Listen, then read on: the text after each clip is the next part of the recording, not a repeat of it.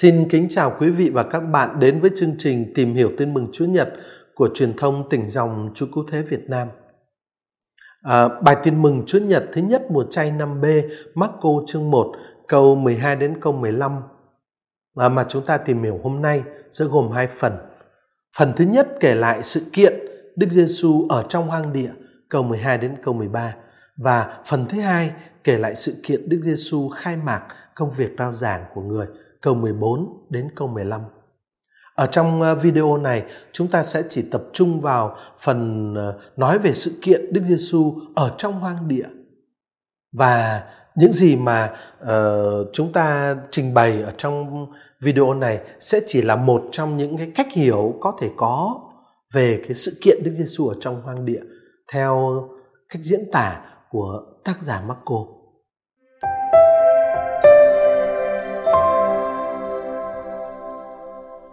Câu chuyện xảy ra ngay sau khi Đức Giêsu chịu phép rửa sông Jordan. Tác giả tin mừng viết,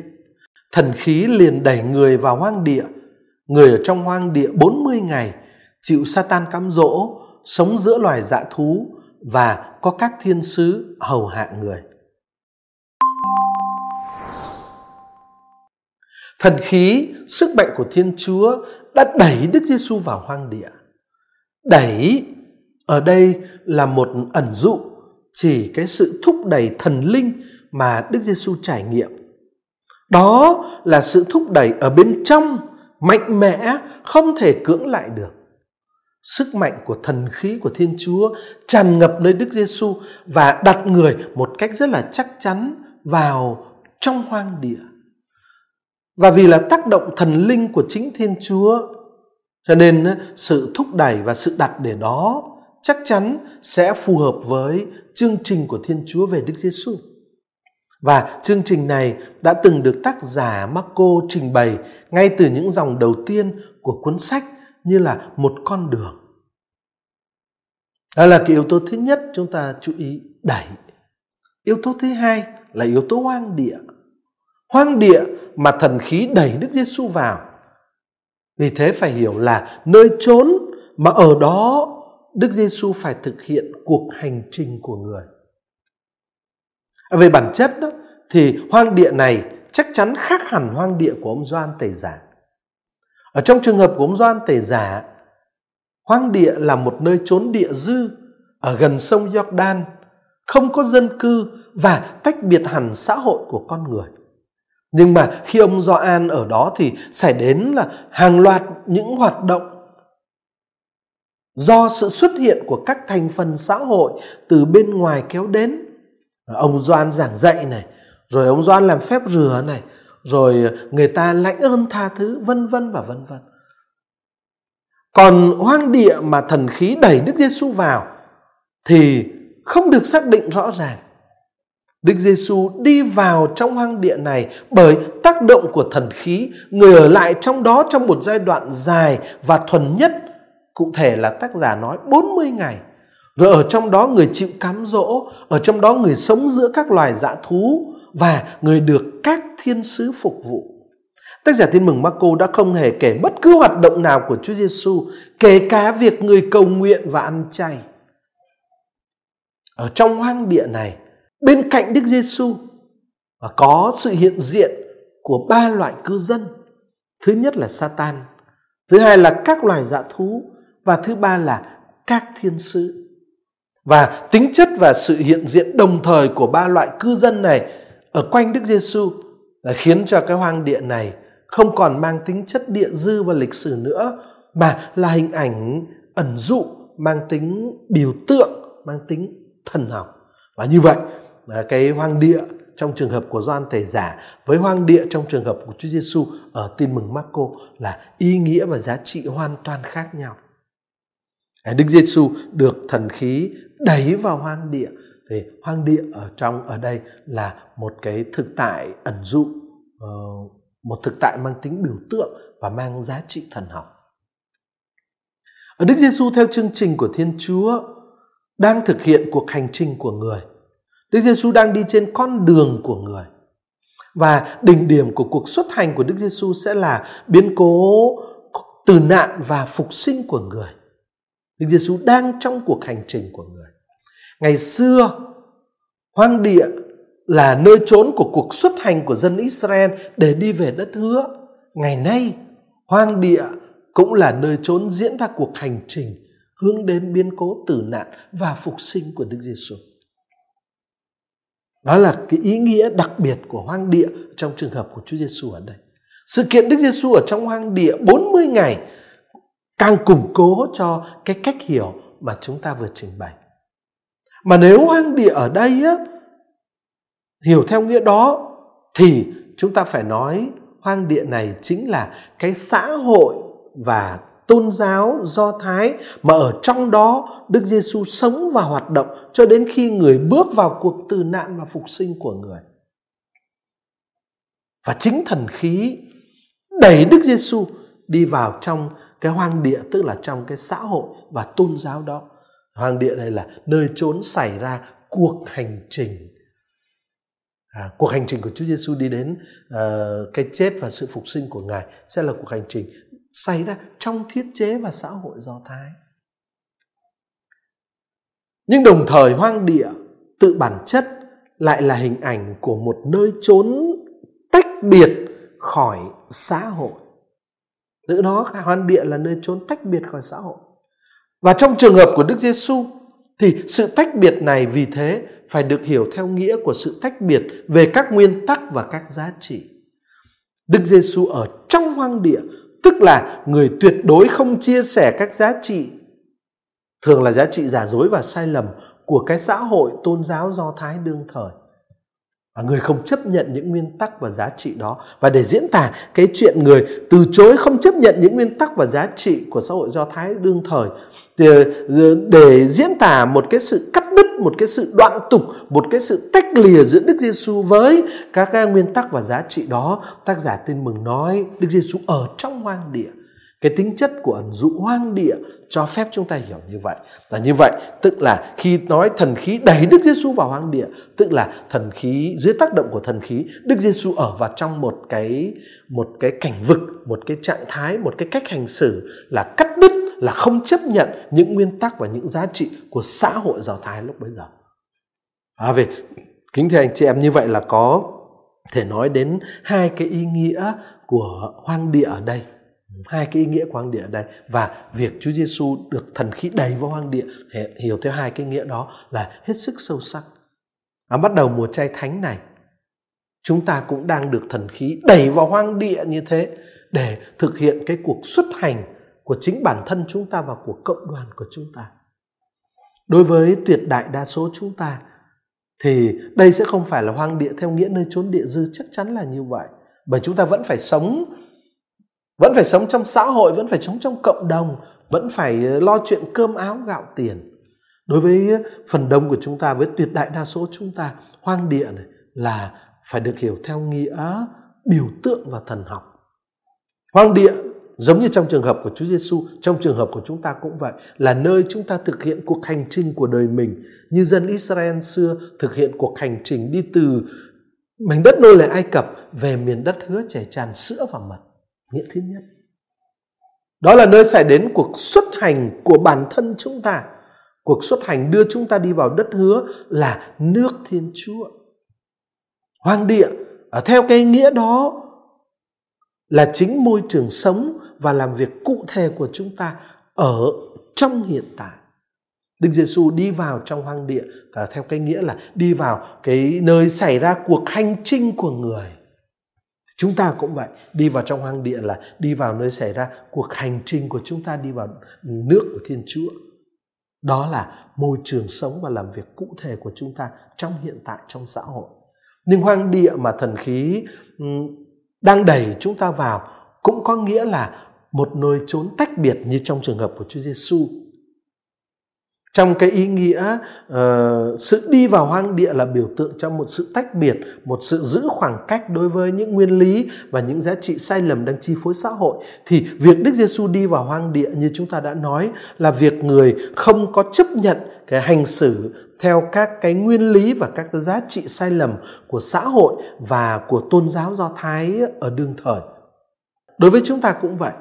Thần khí đang đẩy chúng ta vào hoang địa, cách riêng là trong mùa chay thánh này, tức là thần khí thúc đẩy chúng ta không thỏa hiệp và không sống theo những nguyên lý và những giá trị tầm thường của thế gian, ngay trong cái môi trường xã hội và môi trường làm việc hiện tại của chúng ta. Đó có thể là những ý thức hệ sai lạc, đó có thể là những giá trị ảo của chủ nghĩa hưởng thụ hay là những não trạng duy vật, duy khoái lạc vân vân chúng ta không thể chấp nhận không thể chia sẻ những cái ý thức hệ và những giá trị đó và việc chúng ta từ khước những giá trị đó tức là chúng ta đi vào trong hoang địa của cuộc đời của chúng ta Đức Giêsu đã làm theo sự thúc đẩy của thần khí. Đức Giêsu ở trong hoang địa 40 ngày, chịu Satan cám dỗ, sống giữa loài dã thú và có các thiên sứ hầu hạ người. Ở trong cựu ước, con số 40 thường được dùng để chỉ một giai đoạn ở trong đó ở trong đó diễn ra một tình trạng thuần nhất nào đó như là một thời hòa bình hay ờ, thời của một triều đại nào đó. Và chúng ta thí dụ như ở trong uh, sách uh, Thủ lãnh chương 3 câu 11 chương 5 câu 31, chương 8 câu 28, chương 13 câu 1 hay là ở trong sách các vua quyển thứ hai chương 8 câu 17, uh, ờ, chương 12 câu 2 chẳng hạn. Ờ, có một điều chắc chắn là con số 40 luôn luôn ám chỉ đến 40 năm con cái Israel đi trong hoang địa. Tức là giai đoạn dân Israel đi từ chốn nô lệ Ai Cập ờ, về đất hứa và cái ờ, ý nghĩa đó của con số 40 đó chúng có thể, chúng ta có thể thấy ở trong sách dân số chương 14 câu 33 câu 34 chương 33 câu 38 ở sách ờ, đệ nhị luật chương ờ, 1 câu 3 chương 2 câu 7 chương 29 câu 4 ở sách Joshua chương 14 câu 17 ở Thánh Vịnh 95 câu 10 hay là ở sách ngôn sứ Amos chương 2 câu 10 chương 5 câu 25 vân vân. Đó là những ý nghĩa của con số 40 vì thế cái chi tiết Đức Giê mà mắc Covid ở đây, Đức Giêsu ở trong hoang địa 40 ngày rõ ràng đó là cái chi tiết mang giá trị biểu tượng. Nó ám chỉ về cuộc xuất hành của Đức Giêsu. Tức là cuộc hành trình đưa người đi đến cái đỉnh điểm là cuộc tử nạn và phục sinh của người. Đức Giêsu ở 40 ờ, đêm ngày trong hoang địa trong tin mừng Marco phải hiểu theo nghĩa biểu tượng như vậy. Thế ở trong hoang địa theo cái nghĩa mà chúng hai nghĩa mà chúng ta vừa nói ở trên đó, thì Đức Giêsu chịu Satan cám dỗ suốt 40 ngày. Satan Satan là một hạn từ Hebrew. Thoạt kỳ thủy thì hạn từ này à, về căn bản có nghĩa là một kẻ chống đối hay một đối thủ chuyên làm một việc đó là cáo tội ở trong các vụ án Chúng ta có thể thấy ý nghĩa này ở Thánh Vịnh ờ, 109 câu 6 hay ở sách Maccabe quyển thứ nhất chương 1 câu 36. Rồi ờ, từ đó cái hạn từ Satan có nghĩa ờ, nói về một thành viên của triều đình thiên thai, của triều đình thiên quốc, chuyên một việc đó là cáo tội con người ở trước mặt Thiên Chúa. Thì chúng ta có thể thấy ở trong sách Job chương 1 câu 6 đến câu 12 hay là chương 2 câu 1 đến câu 7. Đó là cái uh, Satan là một thành viên trong triều đình thiên quốc hiện diện trước nhan thiên chúa và nói chuyện với thiên chúa. À, nhưng mà cái việc của anh ta là chuyên đi cáo tội con người trước mặt thiên chúa. À, rồi vào thời đức giêsu đó thì uh, người ta không còn nghĩ Satan là một thành viên của triều đình thiên quốc nữa. Nhưng mà người ta hiểu uh, Satan như là một tinh thần thù nghịch của con người luôn luôn tìm cách đẩy con người đến chỗ sai lạc và luôn luôn muốn tàn phá cái công trình của Thiên Chúa cách riêng là ở nơi con người. Đó là cái ý nghĩa của Satan. Thế ở trong cái xã hội Do Thái được ẩn dụ trong bài tin mừng bằng hình ảnh hoang địa, như chúng ta nói hồi nãy. Thì ở trong cái xã hội Do Thái được ẩn dụ bằng hình ảnh hoang địa như thế đó, thì Satan trong vai là kẻ cám dỗ Đức Giêsu thì chính là những thế lực hay những nhân vật liên tục tìm cách làm cho Đức Giêsu phản bội lại chương trình của Thiên Chúa. Satan là hình ảnh như vậy. Ở trong Marco chương 8 câu 33, Đức Giêsu sẽ gọi Phêrô là Satan khi Phêrô ngăn cản Đức Giêsu thực hiện chương trình của Thiên Chúa và muốn Đức Giêsu đi theo tư tưởng của loài người.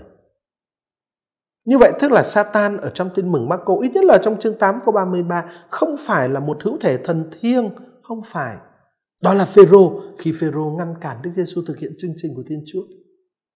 Ở trong cuộc đời hoạt động công khai của Đức Giêsu trước khi người đi vào cuộc tử nạn và phục sinh, tức là khi người đang ở giữa cái hoang địa là xã hội và tôn giáo Do Thái đó thì Đức Giêsu sẽ phải liên tục nhiều lần đối diện với những thế lực và những nhân vật muốn ngăn cản người thực hiện cái chương trình của Thiên Chúa. Và bài tin mừng hôm nay gọi cái sự kiện đó là người chịu Satan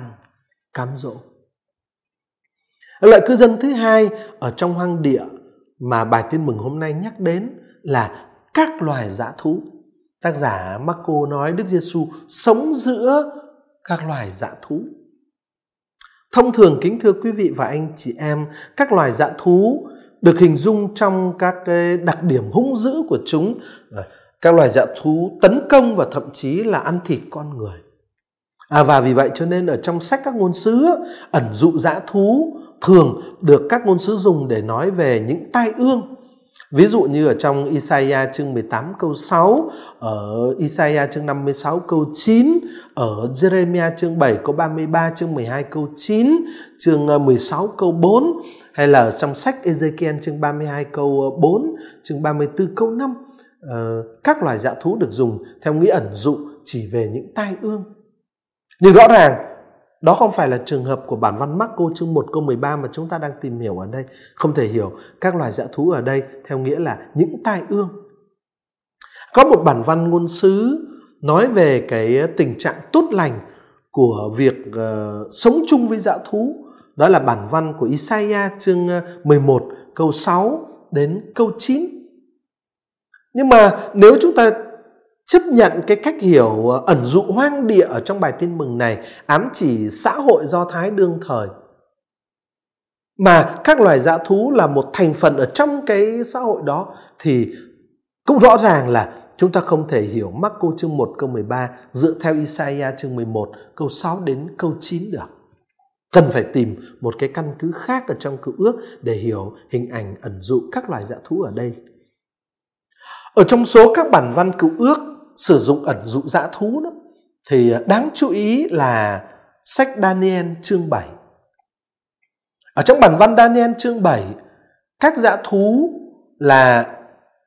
hình ảnh ẩn dụ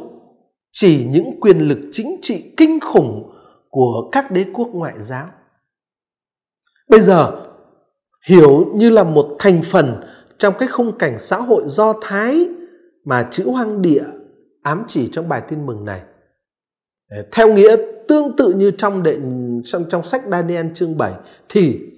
các loài dã thú ở đây có thể được hiểu là ẩn dụ của những thế lực và những ảnh hưởng chính trị khác nhau của các phong trào và các ý thức hệ khác nhau trong xã hội Do Thái.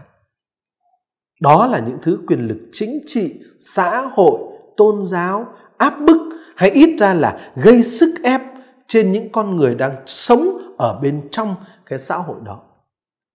những quyền lực đó tác động trên con người từ bên ngoài và những quyền lực đó sẽ thi thố sức mạnh của mình ít là về mặt thể lý để đẩy Đức Giêsu đến cái chết thảm thương trên thập giá sau này. Cho nên á, cho nên uh, có thể hiểu lời của tin mừng Marco ở đây, Đức Giêsu sống giữa các loài dã thú, tức là người chấp nhận trở thành đối tượng mà các thứ quyền lực kinh tế, chính trị, xã hội, nhất là quyền lực kinh tế, chính trị xã hội ảnh hưởng của ngoại bang và của các ý thức hệ ờ, khác nhau trong xã hội đó ờ, người trở, người chấp nhận làm đối tượng của các thứ quyền lực ấy. Các thứ quyền lực ấy sẽ nhắm đến người và tác động người, không ngừng tìm cách gây ảnh hưởng trên người, tác động trên người. Đức giêsu sống giữa các loài giả thú tức là người chấp nhận trở thành đối tượng gây ảnh hưởng đối tượng tác động của những thứ quyền lực đó trong xã hội Do Thái. Loại cư dân thứ ba trong hoang địa mà Marco chương 1 câu 13 nói đến là các thiên sứ, bản văn Hy Lạp ghi là Angelos. Ở trong tin mừng Marco, kính thưa anh chị em, lần đầu tiên đề cập đến thiên sứ là ở Marco chương 1 câu 2 angelos và hình ảnh của angelos được thể hiện một cách cụ thể lịch sử nơi Gioan Tẩy Giả ở chương 1 câu 4. Ở chương 1 câu 2 có lời rất rõ ràng Thiên Chúa sẽ sai một thiên sứ đi trước mặt người. Sau đó xảy đến là Gioan Tẩy Giả xuất hiện chương 1 câu 4. Như thế ở trong mắt cô kính thưa anh chị em, Angelos vẫn có thể là một con người chứ không nhất thiết phải là một hữu thể thiêng liêng thần linh gì. Và nếu chúng ta chấp nhận cái cách giải thích ba hình ảnh hoang địa tức là xã hội do thái với thiết chế do tôn giáo do thái bây giờ satan là những cái thế lực hay những con người ngăn cản Đức Giêsu thi hành chương trình của Thiên Chúa và dã thú chính là những cái quyền lực, những cái sức ảnh hưởng của các thứ quyền lực kinh tế chính trị xã hội uh, từ bên ngoài tác động trên con người ta ở trong xã hội do thái đó nếu chúng ta chấp nhận ý nghĩa uh, biểu tượng ẩn dụ của ba hình ảnh như chúng ta vừa trình bày thì thì bây giờ chúng ta cũng có sẽ dễ dàng chấp nhận cách giải thích theo đó ẩn dụ các thiên sứ ở đây ám chỉ một nhóm người nào đó trong cuộc đời hoạt động công khai của Đức Giêsu. À, mà ở trong bản văn tin mừng thì tác giả nói Đức Giêsu được các thiên sứ phục vụ. Nói cách khác, cái nhóm này, nhóm người ở trong cuộc đời hoạt động công khai của Đức Giêsu mà lại có cái chức năng cộng tác với Đức Giêsu kể cả phục vụ người thì có thể hiểu các thiên sứ ở câu 13 này là hình ảnh ẩn dụ nói về những con người gắn bó với Đức Giêsu, giúp đỡ Đức Giêsu khi người thi hành sứ vụ, cộng tác với người trong công cuộc của người khi người thi hành sứ vụ của người, khi người thực hiện cuộc hành trình của người trong hoang địa là xã hội Do Thái để đi đến để đi đến biến cố tử nạn và phục sinh của người.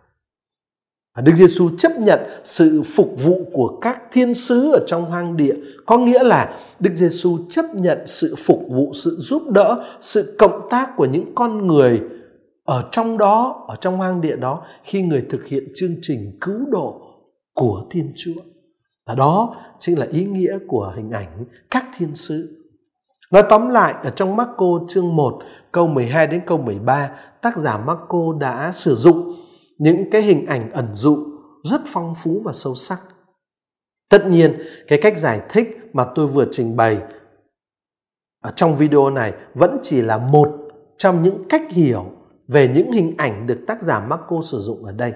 Nhưng dù sao á, ở trong cái khung cảnh của phụng vụ Chúa Nhật thứ nhất mùa chay hôm nay thì cái cách hiểu như vừa được trình bày có thể gợi ý cho chúng ta uh, nhiều suy tư mà tôi nghĩ là rất đáng chú ý liên quan đến ờ, cái cuộc sống và công việc thi hành sứ mạng của các Kitô hữu chúng ta.